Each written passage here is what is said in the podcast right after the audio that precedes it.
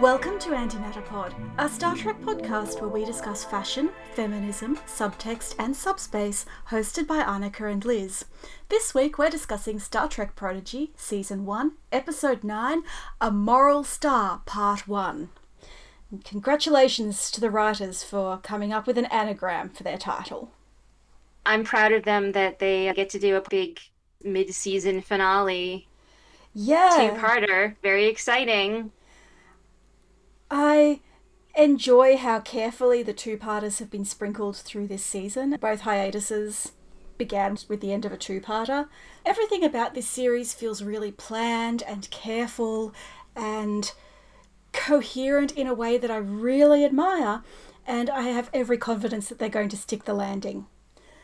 I agree that it is very well thought out, more so than any of the other Star Treks going on right now. This one seems to be following through with its own narrative. It has courage in itself. Lower Decks sort of has that too, where it trusts itself and its audience to just do what it wants. But also, it's telling very different stories. Oh, yeah, absolutely. Very different purposes is not quite the right word, but this sh- series is teaching something, Hmm. and Lower Decks is celebrating. Yes. And they're also doing the other, but it's like a, a primary, secondary kind of thing. No, I think that puts it really well. And, you know, to an extent, Discovery and Picard are also celebrations of Star Trek, but they're the shows that are really pushing the story forward first and foremost. Then Prodigy comes along where it's sort of telling its own story completely separate from that so far. And then Lower Decks is deliberately just doodling in the margins. Mm, yes. That is not to disparage a single one of them. I'm really glad that we have all of these completely different Star Treks that are not even a little interchangeable. I love it. That's a celebration too. Yeah. and just having all of the different points of view and perspectives and ways to engage with Star Trek. Yes. That even when we had two or three shows on in the 90s, they all had the same flavor. Yeah, even Deep Space Nine was just the same flavour but tipped a little more savoury than the others, say. And obviously, Yeah. Voyager was under a lot of pressure to reproduce the next generation. Vanilla is a great flavour and I love it, but not everything has to be vanilla. So I think this was a really good setup. Yes. It was a good first parter. I ended it ready for the second one, wanting to, you know, nothing was resolved. And I had a lot of questions. Yes. which I think is what you want out of a part one of two type story. Absolutely. I was afraid that they were going to leave it in a really dark space and traumatize some children in real life as well as fiction. but no, we had the last minute twist that actually Dal and the others have a plan. And I think that's great. And I'm going to take a moment to talk about the Save the Cat storytelling structure device, Yes. which is very much on the mind of the writers. They tweeted a save the cation joke the other day. So I, I think this is intentional. But this two parter is perfectly following the Save the Cat story beats. They had the debate beat where they take three minutes out of a 24 minute episode to argue about whether or not they should accept the challenge in the first place. And it didn't drag, it lasted exactly as long as it needed to Mm-hmm. and wasn't boring. And then we end at the perfect midpoint, which is traditionally, if you're following the Save the Cat guidelines without any variation, it's either a false win where everything is going really well and then the ground is pulled out from under the characters and they realize actually their situation is much worse than they realized or what they've done here is a false loss but either way it's a mm-hmm. dramatic change in mood and priorities and circumstances which throws the characters and the audience into the second half of the story Very exciting. as a structure nerd, I just admire this so much. I think Save the Cat can be overused. Obviously, it's not applicable to every story or every genre, but for television and particularly short format television like this, where structure is really, really important, I think they're using it incredibly well. You have, have said in a few of our, our recaps of Prodigy that you knew what was going to happen. Yes. And this episode, I think because they did the whole montage of planning before they entered the bridge and did the uniform reveal. And so literally everything that happened after that moment, I was thinking, which part of this is the plan and which part of this is, you know, thinking on your feet? Because I, I got to the end and we had that false loss, and it really felt like everything happened that happened was part of the plan in some way. And that was fun. Yeah, it was a reverse heist. Right, yes leverage likes to do this, right? Where you think that they're failing, but in fact, all of that was what was supposed to happen. Yes. In the first place. And that is a key part of the structure of any heist. Right. So it was a lot of fun. It kept me on my toes, even though, like you, I felt like, oh, I'm an adult and I've watched enough of these stories. And I know the Save the Cat structure, and I like a heist, and I know what's going on, and I, you know, but it was still very engaging. I've said before that I'm the person who doesn't mind spoilers and who likes something better the second time anyway, mm. because I don't like anticipation. Yeah, yeah. that makes me anxious. Look, I, I, I completely understand. It's not that I don't like surprises, it's that I feel better when I know what the surprise is going to be. No, I, I, know that makes it not a surprise, but in, it does in a way. It's like when you're listening to a song that you really, really love, and you're holding your breath, waiting for that moment where you know the music is going to swell and the bass will kick in, and that's your favorite bit. Yes. Which is all to say that I really think that this episode did a good job of being surprising and safe at the same time. Uh, I saw a tweet from one of the writers saying that they wanted to reproduce, no, educate kids on how fandom felt at the end of The Best of Both Worlds Part 1. And obviously, I respect that, but this is not Riker giving the order to fire on Picard. and that's good. That's great. That's I, good. I'm not saying that they've done the wrong thing. Uh, for me, even though I knew that how the shape of the story would play out, I was still really engaged in seeing how they would get there. Whereas with previous episodes where I've gone, yeah, but I've seen this, mm. I was not that engaged in seeing how the story would play out. It was just a great episode all around. Drednok is both downloadable and a communications device. He's like the Swiss Army knife of henchmen.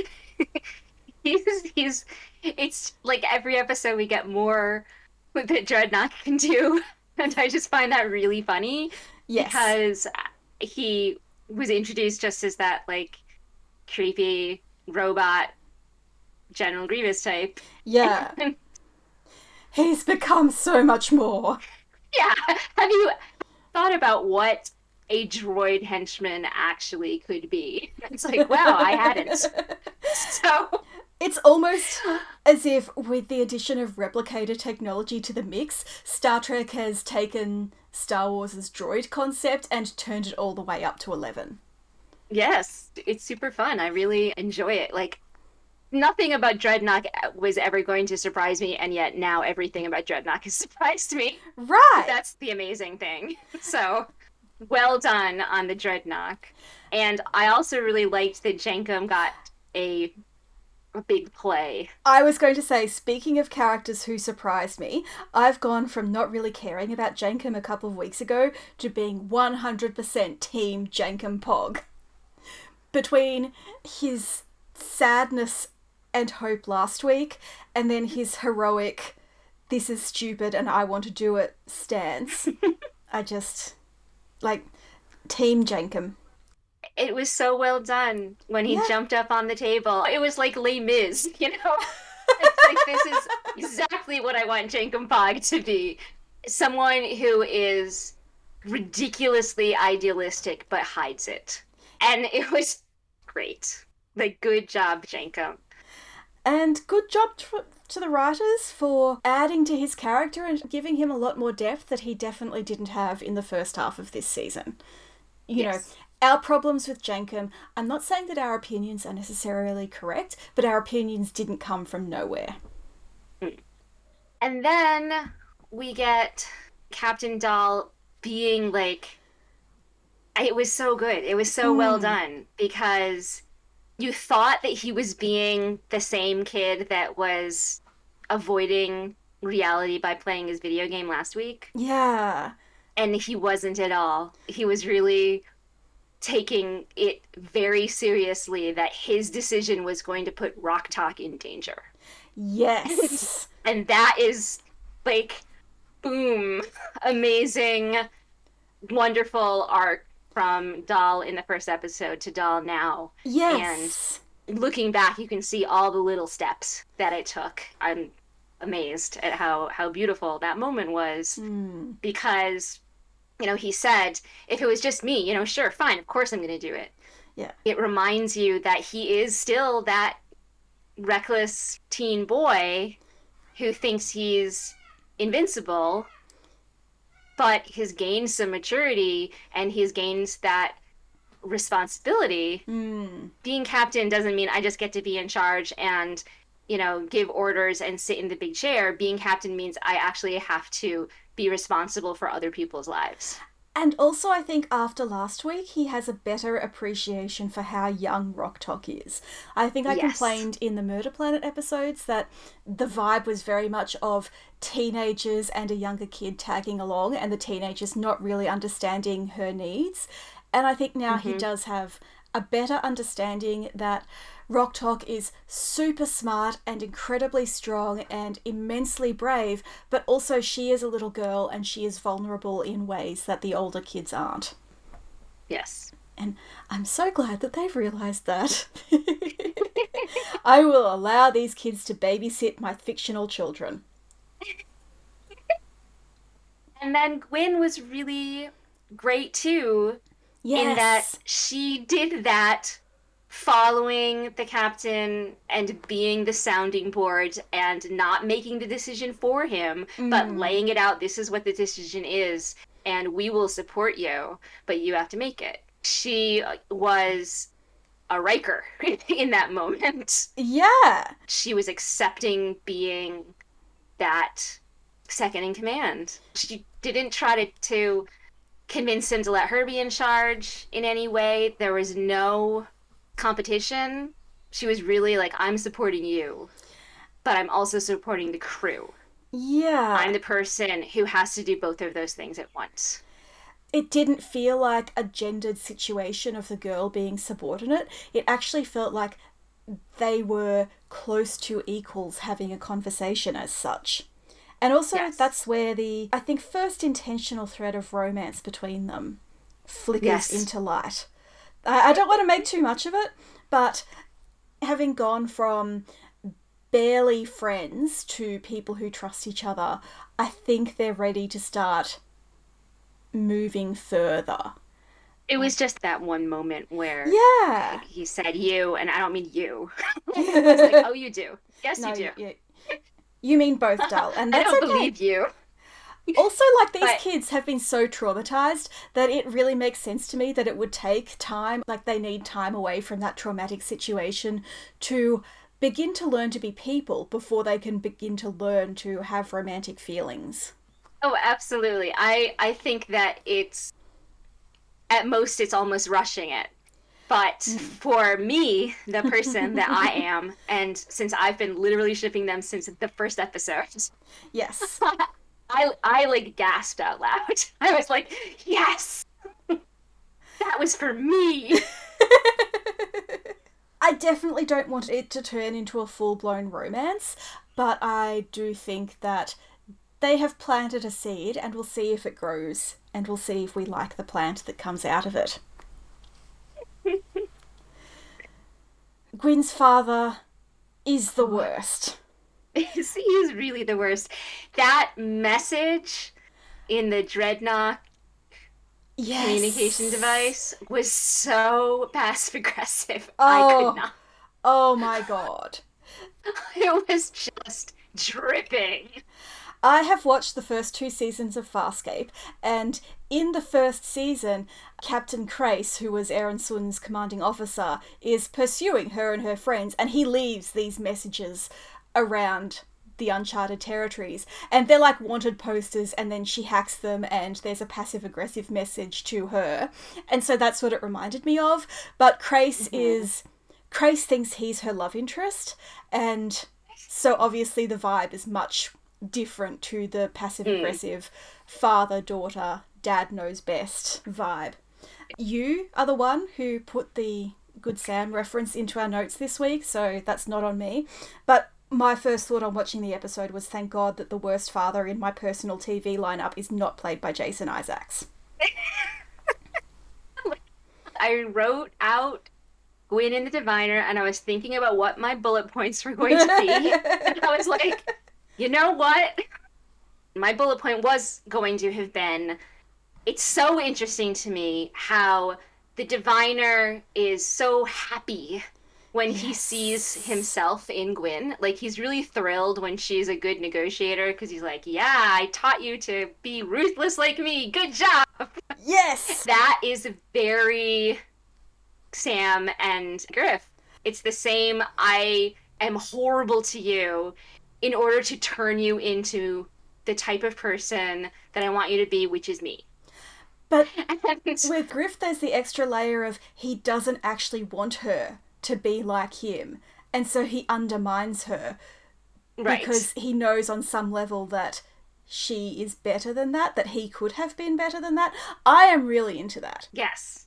As long as we're comparing apples and oranges and making a mixed TV fruit salad.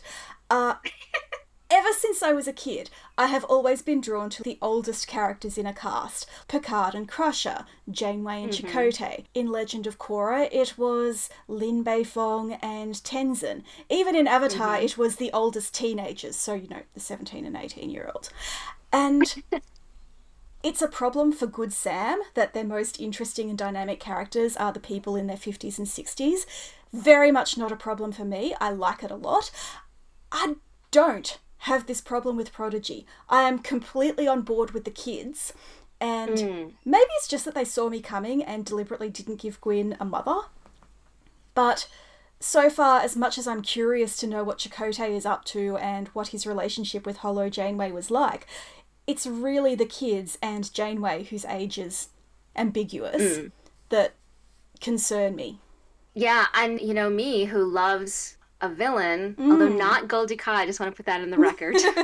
You have been slandered on. Tumblr. I don't care about the diviner at all. And I also love terrible fathers. Yeah. Sounds terrible. In it's a fiction, dynamic. But in I fiction, we love terrible fathers.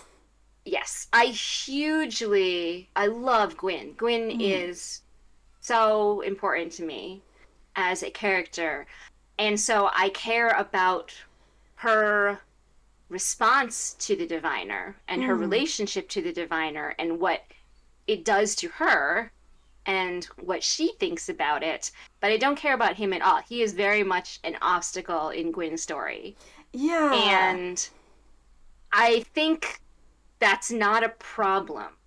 I think that the kids should be the most dynamic characters in this show. And it's okay in, again, media that is at most for 12 year olds Hmm. to have less nuance in the villain. 100%. But, you know, even in Avatar, Fire Lord Ozai was a terrible, terrible person with very little nuance, aside from being intensely handsome. But I could still write fic from his perspective. And it was an interesting challenge to sort of see the world from the point of view of the terrible dad character. Whereas, beyond being curious about the diviner's motives and background, I don't really care about his perspective. So I think that when we find out what his motives and, and his background is, hmm. maybe then we'll care more. Like he- Yeah. he's really a question mark. We have no idea why he's doing anything he does. No, no, So- and I guess Gwyn was about to learn, and then he discovered her secrets instead, so whoops. the one most interesting thing about the diviner is this vendetta against starfleet Mm. like he is not just i don't like the federation It goes beyond political differences. yeah it goes beyond political differences exactly this is something bad happened that he takes personally Yeah. and, and that he blames on the federation slash starfleet Yeah. which is interesting It is, and I've seen speculation that Voyager or Chakotay with the Protostar accidentally did something that destroyed the Diviner's people, and this is why he is so determined to get the Protostar and also hates the Federation. But I don't know. It could be something completely unrelated. Maybe he just really hates delta shaped badges. I think because we've discussed how there seems to be some kind of time travel aspects to this story. Yes. That is, you know, we've seen time travel as a plot piece in things like the 2009 movie and in Year of Hell, which the 2009 movie super reminds me of, Hmm. because they both have that antagonist who just wants his family back, who is trying to recover from the trauma of losing the people he loved. And I could be 100% wrong, but it feels like the diviner is half Nero, I'm going to destroy everything because my planet blew up, and half Ar- Arachnus? Ara- Ar- Um, Arctur- I don't know what. Annorax. Annorax. Anorak. That guy. Mhm. Not that guy. who literally just wants to use time travel technology to revive his wife and children. Hmm. And the diviner, because we know that he is the last of his race and that he made a test tube baby. Yes. So something happened to his planet. You're not born the last of your race. I mean, you, I guess you're born the last of your race, but you you start out with other people. Presumably he had parents. Unless you're Gwyn. Even she at least has the diviner. So there is definitely something there about like I can imagine I'm the last of my race and from my perspective Starfleet destroyed it, you know, maybe Voyager, maybe something to do with the protostar. And then being feeling very justified in doing whatever you have to. But it's like he chose child slavery. yeah, yeah. Like there is. I have no sympathy. You chose child slavery. there is legitimate political action, and then there's I'm going to enslave some children. Obviously, Nero and I can't remember what Atarax. Yeah, Annorax. Atarax. Nero and Atarax do horrible, terrible things. You know, like genocide. and yet, Diviner still seems worse because that that baby cat. Annorax's genocides were pretty abstract. Like even to him, Yes. they were just lines on a display screen. Whereas the child slaves are right there in front of the diviner. He is sending his child to go and talk to them. there's just nothing good about that. There's nothing redeemable about, yeah, I am going to create a daughter and then enlist her to enslave other children. Yeah, What? yeah. What are you- It's like, dude, you cannot even pretend to have a moral high ground. Having said that, I love Gwyn. I love that the plan required her to hand herself over to her father. I think that's brave Yes. and horrible, and she probably suggested it. She does have that side to her. She Yeah. does have that manipulative, able to see, like, doing the worst things Mm. for whatever your goal is. But she is choosing to free slaves with it. So, Right. good job, Gwen. Gwyn has never been presented as a purely good character or a purely Mm-mm. bad one, and she is using that ambiguity as a strength. Right. So this is why Gul Dukat is not one of my favorite characters, and Gul Dukat is the worst, and I don't I do, I do not support him in any way. You're really mad about this Tumblr or not, aren't you? I am. I'm really mad about this Tumblr thing. Someone on Tumblr, an anonymous person on Tumblr, thinks that I would get a tattoo that says Gul Dukat did nothing wrong. And I would just like to no! unequivocally no. Because the thing about Gul Dukat is that he is given the opportunity to change Mm. and he chooses not to. Yes. Gwyn was given the opportunity to change and she is doing it. So does Ben Solo, so does Loki, so does Draco Malfoy. These are characters who do terrible things and choose to continue to do terrible things over and over again, but then choose not to.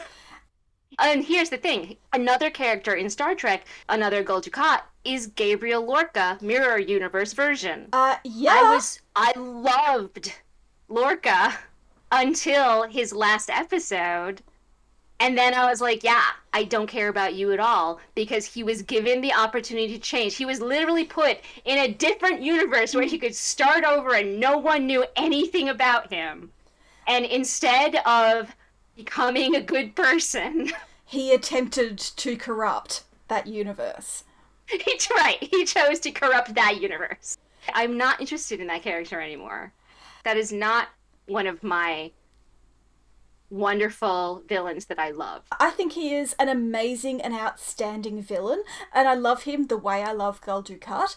But there are villains that I love because they're terrible, and then there are characters I love who can be redeemed. And I hmm. actually think Gwyn's redemption arc is really good because she has not done terrible things in her own right. When she has the had the opportunity to make choices, she generally made good ones. Hmm But she still understands that she is complicit in her father's crimes. On various levels, she has to work to gain people's trust and to compensate for the crimes that she has committed. And I think that's good. You cannot just decide, oh, I'm going to be a good person, and then walk away from the consequences of your bad decisions. Right, exactly. Which is why atonement arcs are so much better than redemption arcs. And certainly a hundred thousand times better than re- death by redemption. Oh, we've ranted about, you know, I think this is one of those things that I should just make into a sticker. Just say no to death by redemption. How do you feel about the Protostar uniforms? It's fun because it's animation. Yeah. I've been looking at them and I'm like, I don't know exactly how you would do that in reality. like, it's different from my sewing abilities aren't Mhm. strong enough to recreate this Discovery uniform. It's, I'm not quite sure how those angles would actually fall in actual fabric. Yeah. but that's fun. I don't mind it. No, it's one of the fun things about animation. the I started straight up crying, like real hmm. big tears when that uniform scene happened. When Dal came out in his uniform, I was like, "Oh no." And then everybody came out one by one and they all got their moment. It was just so powerful to me. And I just cried and cried. And then Janeway Oh. transformed into hers and I had to pause the show and get my emotions under control before I could continue watching. No, it was great because she didn't do that for Chakotay and his crew. So she feels like part of this crew in a way that maybe she didn't with her previous. Yes.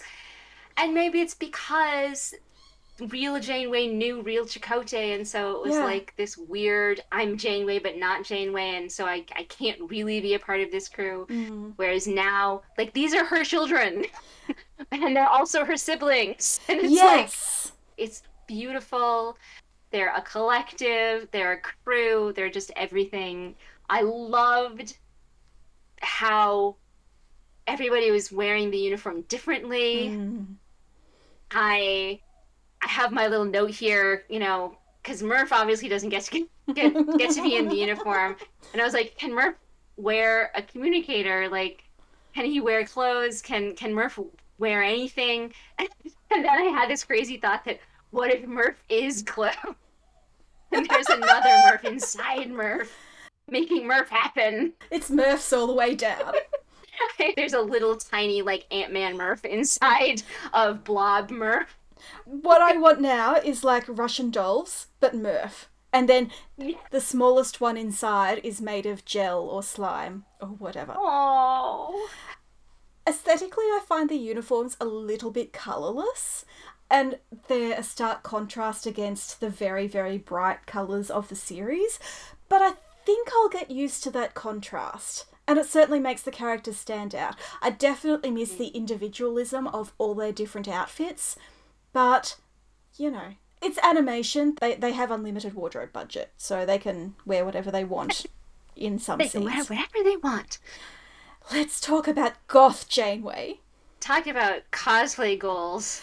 Oh, that happened and I was like, oh. The black lips? I know. Just- I cannot handle it. I'm like, okay, white face paint and red blush and some red eyeshadow like under the eyes, black lipstick. If I can get a black wig and style it, I have quite short hair right now and I have contact lenses, so really the hard bit will be the uniform and also waiting for the pandemic to end so that I can go to a convention. I know. I really want to go to the convention in April, but April seems really soon I know. based on what is happening right now. Yeah. Yes. Now, there is a new bad theory going around the internet. An amazing one. Yes. Last week, fans were theorizing that Chakotay was Drednok. This week, they're theorizing that Chakotay is the Diviner. It's just amazing. Now, okay, so the the tweet that I linked you to, mm. it has a screen cap of Chakotay and a screen cap of Diviner side by side, and I guess they look alike. But I would like to Yes. explain animation to these people. they look alike because they were literally drawn by the same team of people. Yes. Like that is why they look alike. also, okay.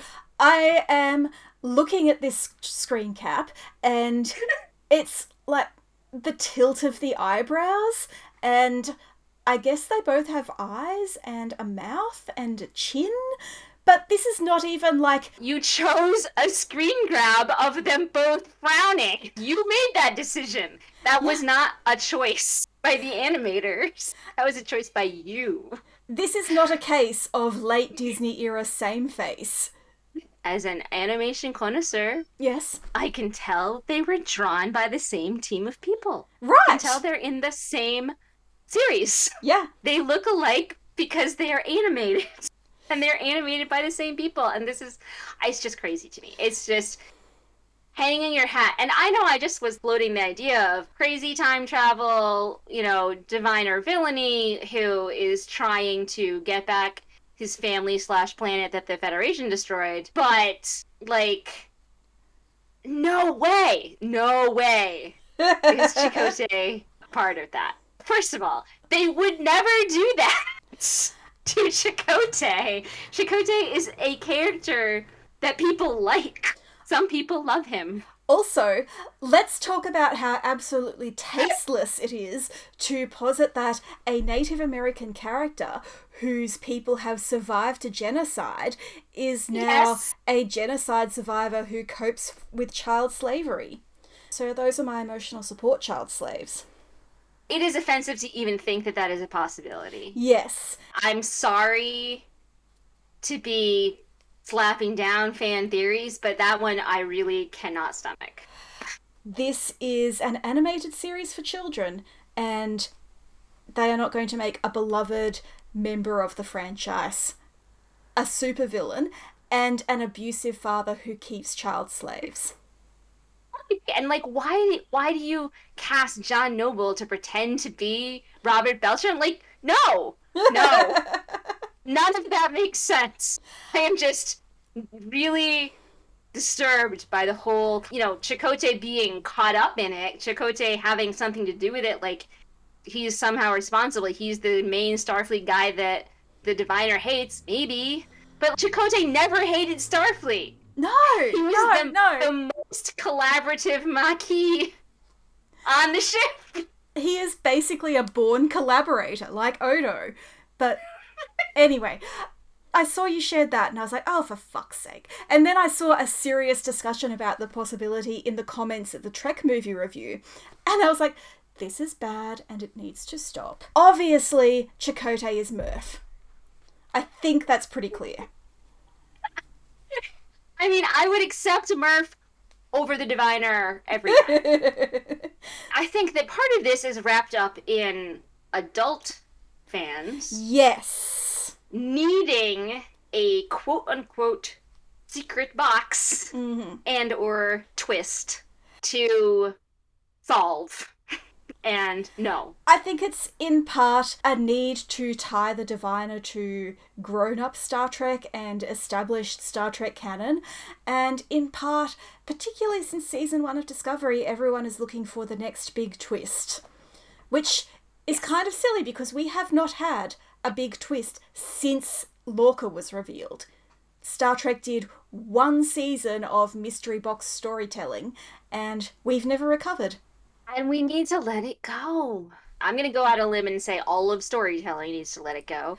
I was going to say, I love a mystery. I love finding things out as a story unfolds. But But that's different. yeah, and the twist for the sake of the twist and the mystery for the sake of being mysterious is something that television is moving away from.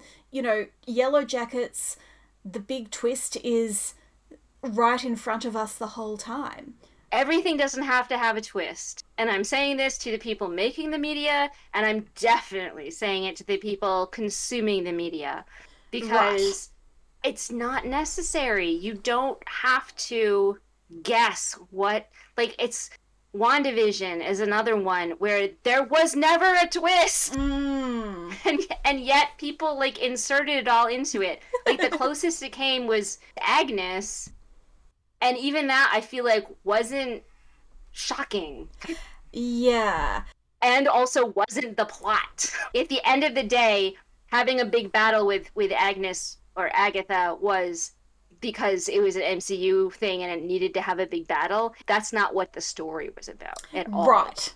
That was all, you know, sound and fury. Yeah. And it was the least interesting part of the story.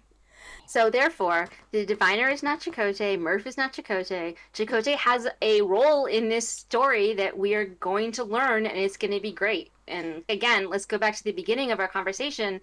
The show runners and the writers of Star Trek Prodigy, they are confident. Mm. They know what story they're telling and they're going to tell it. And yeah. that is great. That is what I want for everyone. And ultimately, this is not a story about the adult characters. So Right, exactly. when Chakotay turns up, he is going to be dealing with the children. Right.